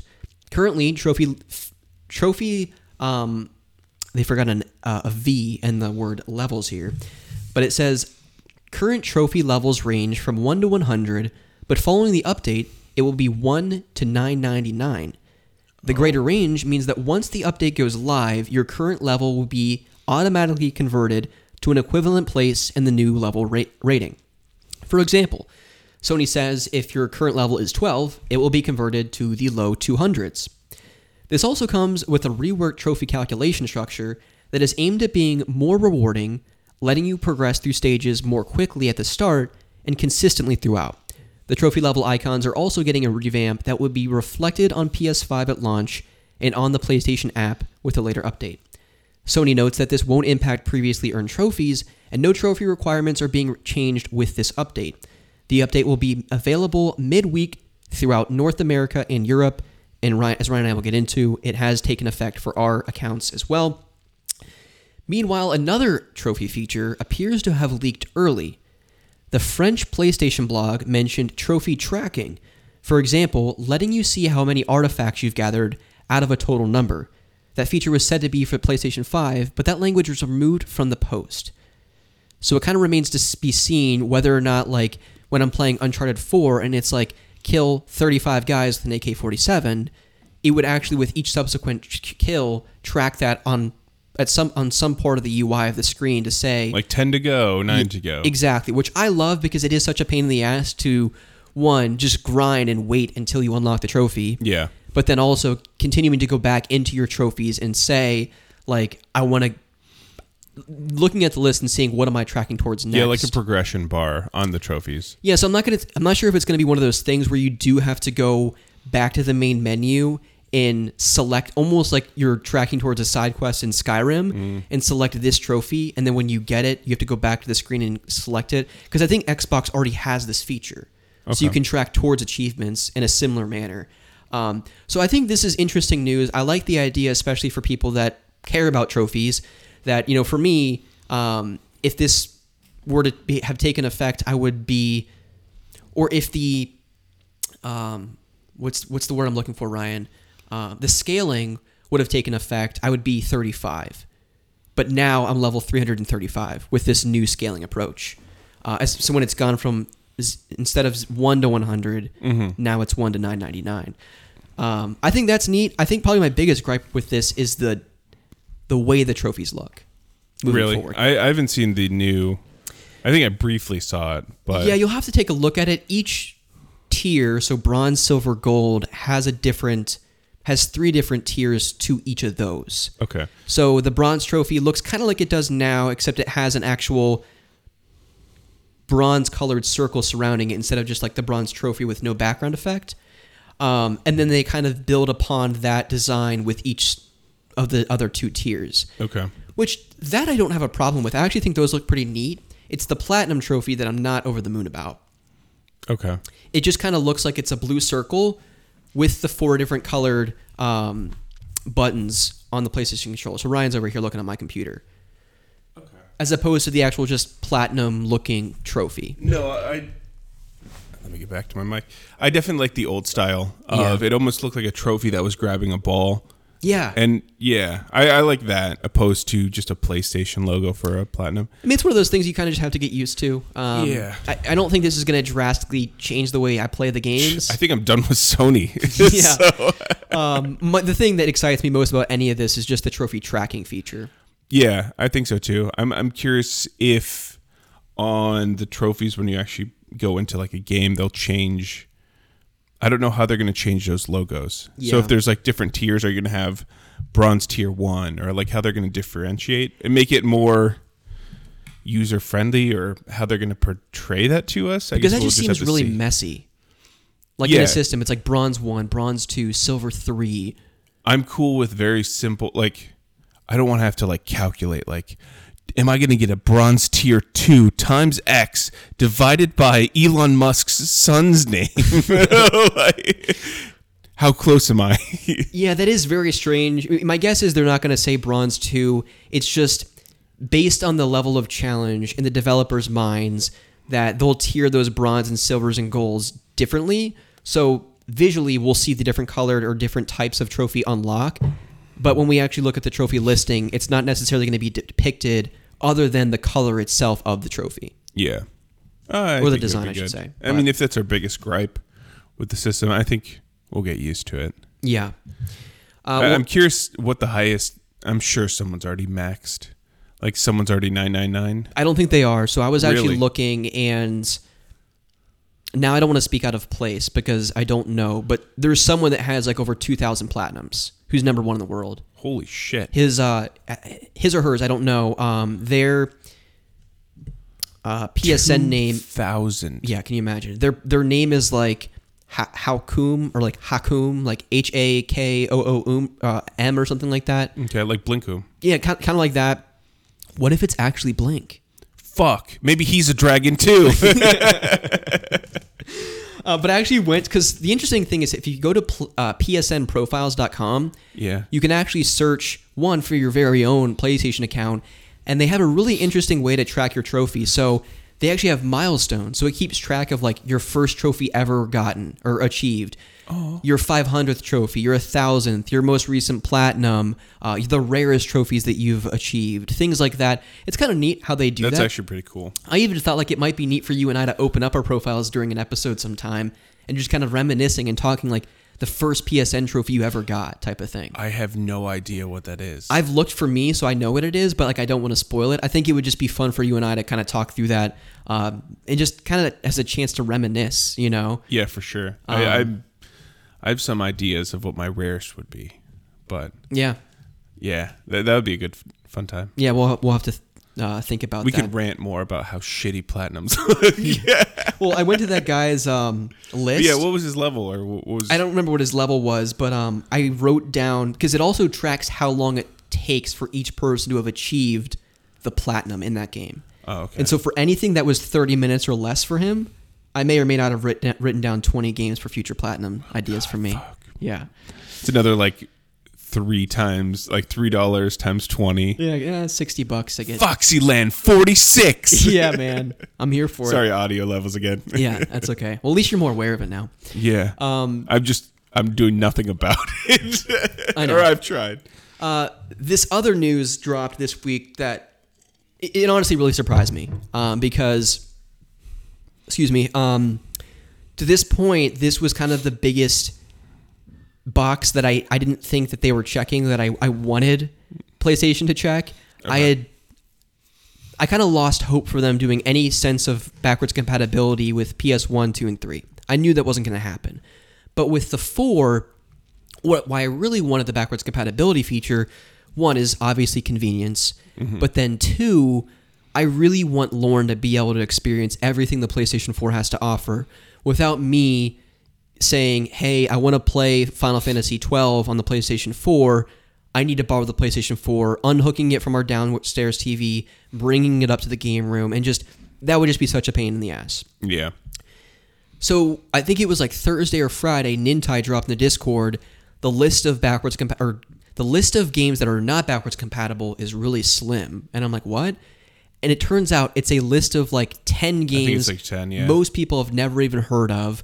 Um, the rest of the games are backwards compatible. So I have a large article here that I want to go down, Ryan.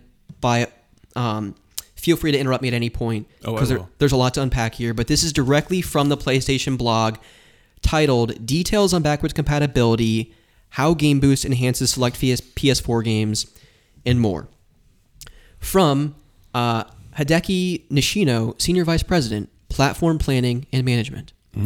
When the PlayStation 5 launches this November, more than 99% of the 4,000 plus games available on PS4 will be playable on PS5.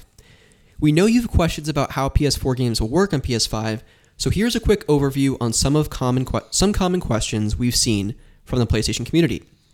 The first of which, What console generation games are supported with PS5's backwards compatibility feature? I know this is old news to many, but I think it's important to go down this list because there's a Yeah. lot of really important information that maybe you kind of glossed over when, you know, browsing through Twitter and seeing the highlights. It says we're focused on a huge catalog of games on the PS4, and we're pleased that more than 99% of PS4 games will be playable on PS5 on day one. This includes games that have defined the PS4 generation, from cl- critically acclaimed PlayStation exclusives like The Last of Us Part 2 and Ghost of Tsushima to blockbuster hits from our third partners, third-party partners. What is the difference between PS4 games um, on the PS5 Digital Edition console versus the PS5 console with the Ultra HD Blu ray disc drive? They go on to say the gaming experience on both models will be the same. However, how you access the content uh, to play will be different. The PS5 Digital Edition, this is how it's going to work. You'll be able to play digital versions of your compatible PS4 games on the PS5 Digital Edition console. These will be compatible PS4 digital games you have already purchased or plan to purchase via the PlayStation Store uh, on PS4, PS5, 5, web, or PlayStation mobile app. Since there's no disc drive, you won't be able to play your PS4 disc based games on the PS5 Digital Edition Yeah, that seems obvious. obviously. Uh, PS5 with the Ultra HD Blu ray disc drive. You can play digital versions of your compatible PS4 games you downloaded from the PlayStation 4 on the PS4, PS5, web, or PlayStation mobile app, Okay, so same as the digital edition. previous one. And then you can also use your physical PS4 game disc. People, can I just get a hurrah? Hurrah! Thank you. When you sign into PS5 with your account for P- PlayStation Network, you will automatically see your library of played PS4 content through the menu. Be, she- be sure to keep the PS5 console updated to the latest system software update available and apply all available game patches to the game. So now we figure out, Ryan, what is the PS4 game experience like on PS5? Yeah. PS4 titles get even better on the 5. Select PS4 titles will see increased loading speeds on the PS5 console and will also leverage Game Boost, offering improved or maybe more stable frame rates. Some titles with unlocked frame rates or dynamic resolution up to 4K may see higher fidelity. Additionally, PS4 games will also take advantage of some of PS5's new UX features, but more to come on that later. Are games from PS4 uh, VR backwards compatible? Are you interested in this? I think for the listener's sake, we need to li- we need to read this. All right. I'm not, but they may be. yeah, I, Uh, I mean, I have zero. I don't know how much interest I have in VR. I, I don't think I've seen an experience besides maybe Skyrim, but I heard that was just a nauseous slog through uh, Skyrim. for But- me, it's more for like the horror stuff. Like I'd want to play Resident Evil Seven. I think Skyrim would be a really neat novelty. Mm-hmm. But then also games like Astro's VR missions eh, or Astrobot's VR missions, but also Astro's Playroom. I think it's Astro's Playroom uh, was on VR, and then um, uh, uh, Beat Saber, the one. Oh yeah, the rhythm game with the lightsaber type stuff. I think that stuff would be really neat. Um, but I'm with you. I think it's gonna be like PlayStation Six before I'm like really invested because I think this technology is changing It's so very- rapidly Yeah, young. that it's it, yeah it really kind of is in its infancy stage. I'm in no way diminishing how cool VR probably is. Well, I heard that the new Rogue Squadron game is really good in VR. Ooh, I bet. That with like the little joysticks and stuff apparently makes the experience amazing. Nice. So, back So- to the article. Are games from PSVR backwards compatible? Yes. VR games are included among the thousands of PS4 games that are playable on PS5, but note that playing VR games on a PS5 console requires a PSVR headset, DualShock 4 wireless controller or PlayStation Move controllers, and a PS camera for PS4, which are sold separately from the PS5 console. Also, the PS5 HD camera is not compatible with PSVR on PS5 you'll need to, to use the PS camera for the PlayStation 4 that you'd already purchased, which is really interesting because I feel like they kind of just threw out that new camera for PS5 as an accessory Yeah. without really going into like what type of previous PS tech it would leverage or be able to use. I mean, we really haven't heard much about the accessories. Accessories. Yeah. It's been mainly just been the main console, and I'm sure eventually, probably after the system launches, they'll go more in depth on what they're planning for that. yeah. I think right now they're just trying to hype the system and what it's there for. Yeah. No, I agree. Um, this final piece that I'll get to, I think, is one of the biggest deals because this was also something that was it was twofold for me the box that I wanted them to check backwards compatibility and save transfers. So now we get into save transfers. Awesome. How do PS4 game transfers and game saves work between the two consoles? Here we go. You can transfer digital games, game data, and game saves from a PS4 console to a PS5 console using LAN cables or by connecting wirelessly Wi Fi. If you've already stored PS4 games and game data in the external USB storage device connected to your PS4, you can bring them over to PS5 with that external USB storage device. And if you're a PlayStation Plus member, you can also sync PS4 game saves on PS5 through cloud storage. That's big. Please note that the ability to transfer game saves between a PS4 version and PS5 version of the same game is a developer decision and will vary title by title by, uh, for cross generation games, which I think makes sense. Lot to digest, Ryan. Yes. What are your thoughts about all this? I had zero expectations for uh, backwards compatibility. I, I went in with the understanding that Microsoft was backwards compatibility system where Sony was taking the approach of clear hard cut lines between their generations.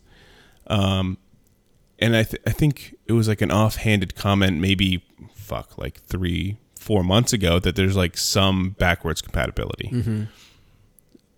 Even then, I had zero expectations that that was a thing. Maybe it was just leaked or whatever.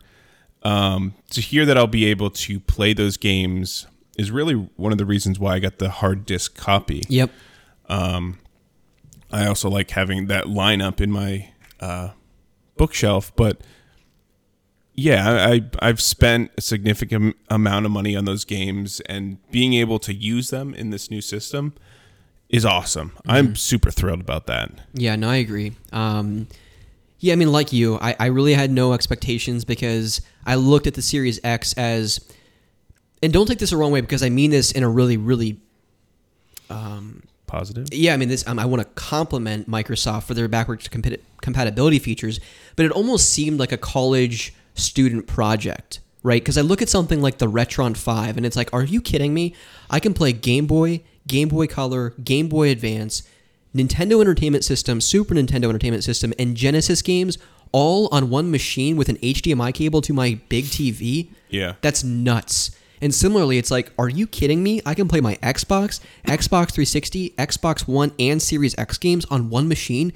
And more often than not, they optimize them for the new console. Like, that's Yeah. nuts. That almost seems like something down the line that some random studio like um, the people at Retron, I don't I guess the people at Retron would create. Yeah. So the fact that Microsoft has done that is ridiculously awesome. Um, but for Sony to, to do this is, in my opinion, crazy because they they they didn't really do it for PlayStation 3 and PlayStation 4. There was No. no backwards compatibility there.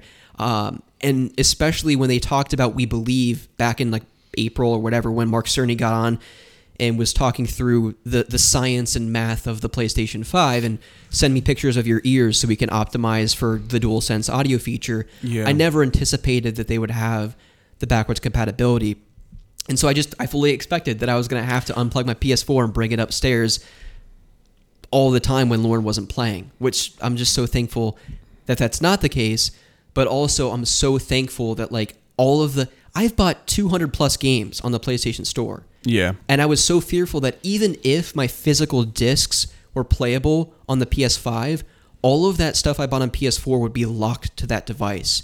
But I can sign into my PlayStation account on the PS5 and re-download all of those games right to the PS5. Yeah, no, it's definitely a good feature.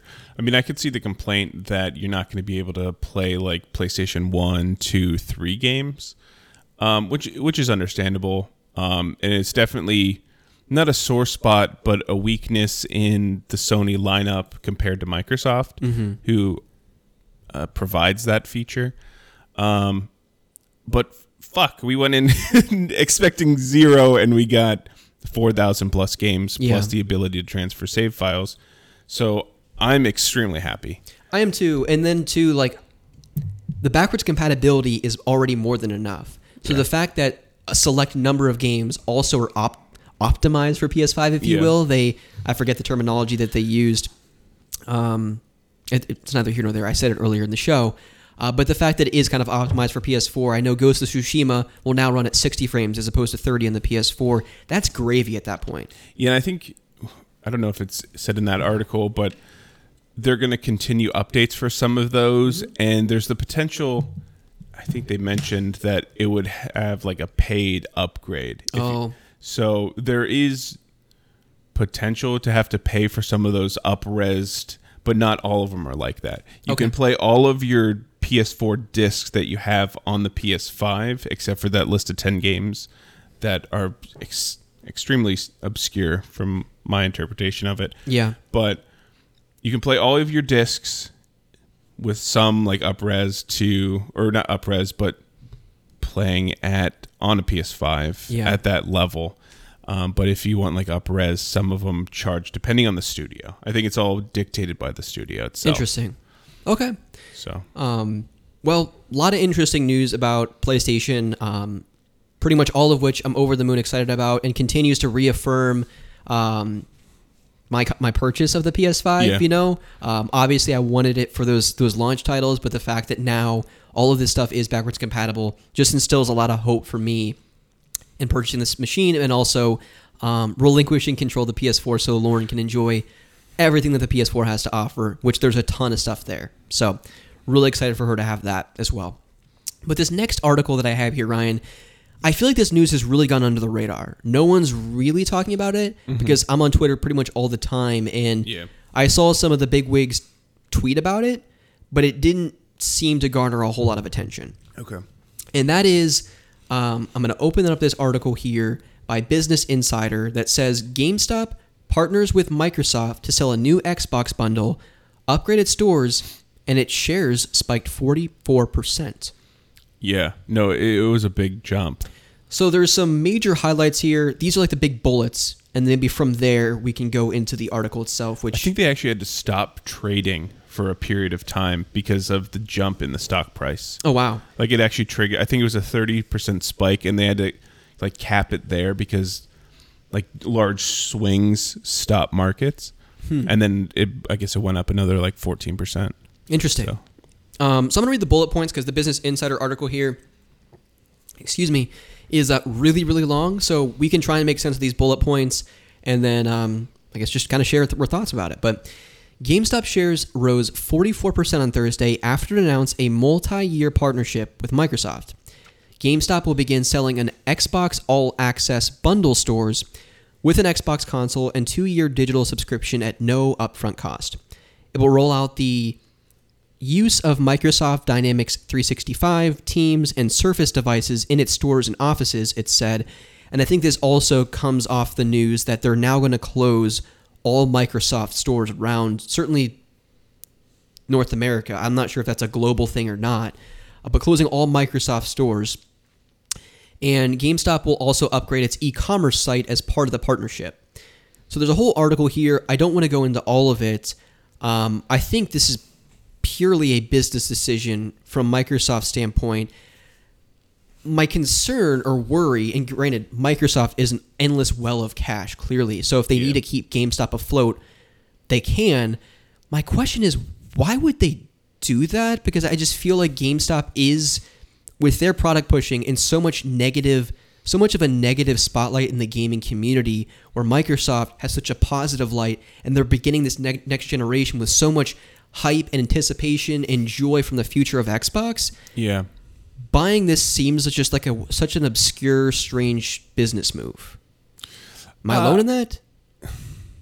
I mean, if the, I, I'm guessing they're going to have because they're closing their retail stores a section for like those Microsoft products. I would think so. Yeah. That's what it sounds like. Um, and I don't like owning all those stores is very expensive. Mm-hmm. So maybe this takes the liability of those stores closing or the profitability off of Microsoft's hands and puts it in the hands of GameStop. Because I don't know how much. I don't know if they bought GameStop like a portion of the company or they teamed up. I don't know how it reads, but so say their minority share of that that I don't know how liable they are and say GameStop goes under in specific locations. They just take their products and leave. Yeah, I think if, if GameStop does go under, which I honestly fully anticipated them to be going under within the Until next this, yeah. within the next year, until yeah, Microsoft has kind of thrown them a life vest.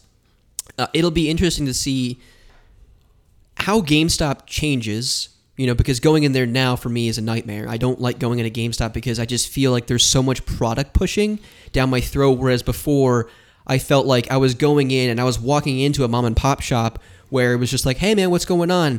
Uh, nothing, just browsing. Okay, let me know if you need anything. And then occasionally someone would come over and just say, well, what kind of games are you interested in? Really into 3D platformers, really into RPGs. Okay, well, have you heard of this spiritual successor to Banjo Kazooie called Yooka-Laylee? No, great. Well, have you heard of Ni no Kuni 2 Wrath of the White Witch, the sequel to the original Ni no Kuni? No, I haven't. Okay, great. Well, here's the, you know, and so, um, Revenant Kingdom, sorry, Wrath of the White Witch was Ni no Kuni 1. Just make sure I get my facts straight so the haters don't come after me. I was Um, hating pretty hard for those like 10 seconds. But yeah, GameStop was a place I wanted to be, where now it is a place I'd go out of my way to avoid unless I'm trying to clean up on used games and buy two, get four free type deals. Yeah. And the other interesting thing that I either heard or read about or read a tidbit or maybe I dreamed it, I don't know. Um, but it sounds like obviously they're going to roll out all of Microsoft's products to the stores. So everyone there that works there is going to have like a little Microsoft tablet. I thought they'd also be in some way connecting your account with your Xbox. So they're going to be able to have an idea of the games you're playing on your Xbox. So instead of coming to the counter and saying, like, hey, you're buying Assassin's Creed Valhalla, are you interested in pre ordering the next Call of Duty? It's, hey, I'm seeing you buy, um, I saw that you were playing Assassin's Creed on your Xbox recently. Are you in, interested in pre ordering or buying Valhalla? the fact or the idea because I know my data is being collected nonstop. Yeah. Literally the other day, I don't want to get into politics, but Laura and I were talking about the the VP debates in abortion and that type of stuff. And minutes later, Lauren literally got a text about Planned Parenthood from like an anonymous 1 800 type number. So, like, I, I, I, Someone's listening. I know Facebook, Instagram, everything else is collecting data about myself, Amazon, everything else, product purchase history, yada, yada, yada. But Uh, the yeah. idea of playing video games is me escaping the reality that I'm currently living in, even if PlayStation, Nintendo, and Microsoft are collecting data based on what I'm browsing in the store, what I'm playing, number of hours played, microphones hearing what I'm saying Yeah. when I say fuck when I'm playing Dark Souls. They're going to make it harder for the next one, whatever. But I still like the idea of telling myself that they're not collecting that data, but going into a GameStop that I already hate as is, and now the associates are saying, like, I see everything you play on your Xbox. Are you interested in pre ordering this other stuff? Makes me never want to go there ever again, even more so, if that makes any sense. Yeah, I definitely take the ignorance is bliss approach when it comes to video games. Yeah. Like it, it's purely an escape from 2020 Yeah. in this but like yeah, if if GameStop employees then through my data have the ability to watch me, not like physically watch me through the camera of like an Xbox, but like hey, we saw you doing this Yeah. You want to play this one? Like I don't want to interact with them like 0%. One because the personalities in the GameStop near us suck. Yeah.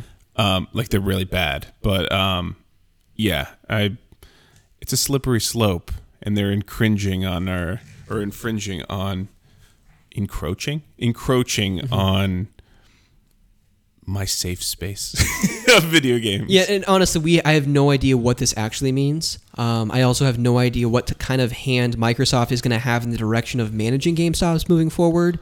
Um, I hope for the better. You know, if I can go into a GameStop again and feel like I'm not having as much product pushed, I hope for the sake of GameStop employees, they don't have these insane quotas that they have to meet because Yeah. that ultimately is driving the product pushing. It's not that these store associates just like love pushing stuff down our throats. It's the corporate managers that say, "Hey, you need to meet these quotas, or else X, Y, and Z happens." Yeah, but on like a positive note, I think it's a good a good place for distribution. We already go in there for like I don't know how to change besides adding like teams and like maybe operating systems because they already are full of Microsoft stuff. So I guess we'll see. Yeah. I there's little information right now, but I'm sure in the next couple of months Mm-hmm. when it's starting to be rolled out that we'll see for sure. Yeah. Well, Ryan, that should be all the articles I have to talk about, but I actually have one more. That's not really a news article. It was just something that came across my attention that I want more people to know about. Okay. So I follow a lot of, um, I guess, indie developers out on Twitter that are currently developing 3D platformers. Not specifically for a console, it's just they're kind of perpetually in development. Well, this account came across my Twitter feed because someone else I follow liked it by Wholesome Games. Wholesome Games shared this developer, this studio in, um, I don't really know what country, I apologize in advance. Uh, Polargryph, Polar Griff. So follow them on Twitter if you can. P O L A R G R Y P H. They're currently developing a 3D platformer called Soria. So I have the development page up for this particular game, and I just want to read briefly what this game is all about. Everyone else, go out there, Google 3D platformer Soria so it's on your radar. There's currently a demo out there. Okay, oh, so cool. bear with me here. Welcome to the homepage of the Soria demo, or for the Soria demo. Soria is a 3D atmospheric adventure platformer inspired by Scandinavian folklore. It's a fable of friendship and found family, oh, and finding family that explores the bond between a fledgling griffin and a young boy. It's a story where we're all intimately familiar with, allowing the player to relate to the characters no matter their walk of life. The game revolves around Ask, a young boy who comes across a baby griffin named Eriki. After a mysterious golden castle appears on the horizon, the two orphans decide to begin a journey to discover its secrets and hopefully find a new home. Nice. Love the simplicity of the narrative. If you look at the graphical style and watch the gameplay trailer, it looks adorable. It looks kind of similar like a Hat in Time, but with a more unique Play-Doh like graphical aesthetic. Check out Soria. Go on Google, go on Twitter, follow the developer, show them some love. I'm sure they could use it. Um, half the development team liked my retweet of it because I said like this is my kind of game, and uh, I'm sure that type of stuff gets them excited Yeah. and just gives them the motivation and boost they need to keep moving forward with development. But definitely check it out. It's a team of one, two, three, four, five, six, seven, eight people, and you can currently download the demo uh, on PC. Uh, it's out there, so check it out. Nice. But Ryan, as always, when we record on Sundays, uh, the Steelers play later this afternoon, and I need to go over to my dad's place and watch that. Yes. So, So- are we skipping games we would play? I think we're gonna put games we've been playing recently on the back burner for next week. Uh, again, you can also write it into the show in two ways: otakubrothers.podcast at gmail.com if you want to send us a more lengthy question, potentially, if you're feeling ambitious, yes. an audio question. Ryan and I love those. Anything that makes the show better. But you can also hop on the Discord. This week was insane. We got all kinds of new traffic of amazing friends of the show. We've got Fem Trooper, who I've known for years from the YouTube days. We've got Jenny, Johnny Depp fan 1434, I think is her username. Wonderful person. She's on the Discord now. We've also got Dean from Round 2 Gaming. Mm-hmm. Tons of new awesome people. You can be a new awesome friend of the show if you join our Discord. It's free. There's a link in the show notes. We love to have you there. Tons of fun discussion going at all times. We also have a subset of the forum there on the Discord called the question block. The listener question block is a segment of the show where Ryan and I love to answer all of your amazing questions. So please, next episode, Ryan and I are going to do an episode debriefing our impressions of the new Netflix exclusive show, The Haunting of Bly Manor. Yes. We're going to be talking about all of the more recent games that we've been playing recently, and we would love to answer all of your amazing questions. So get on the Discord, ask us a bunch of questions, anything that makes the show better. We're all about it. But as I always do at the end of the Otaku Brothers podcast, I turn it back to my co host Ryan and ask him if he has any parting words for our listeners. Yeah, I guess it's starting to become fall. Um, the leaves are changing, so enjoy your pumpkin spice, your sweaters, and uh, stay warm. Stay classy, stay cozy. Purple's the best color. We'll see you next week, folks. See ya.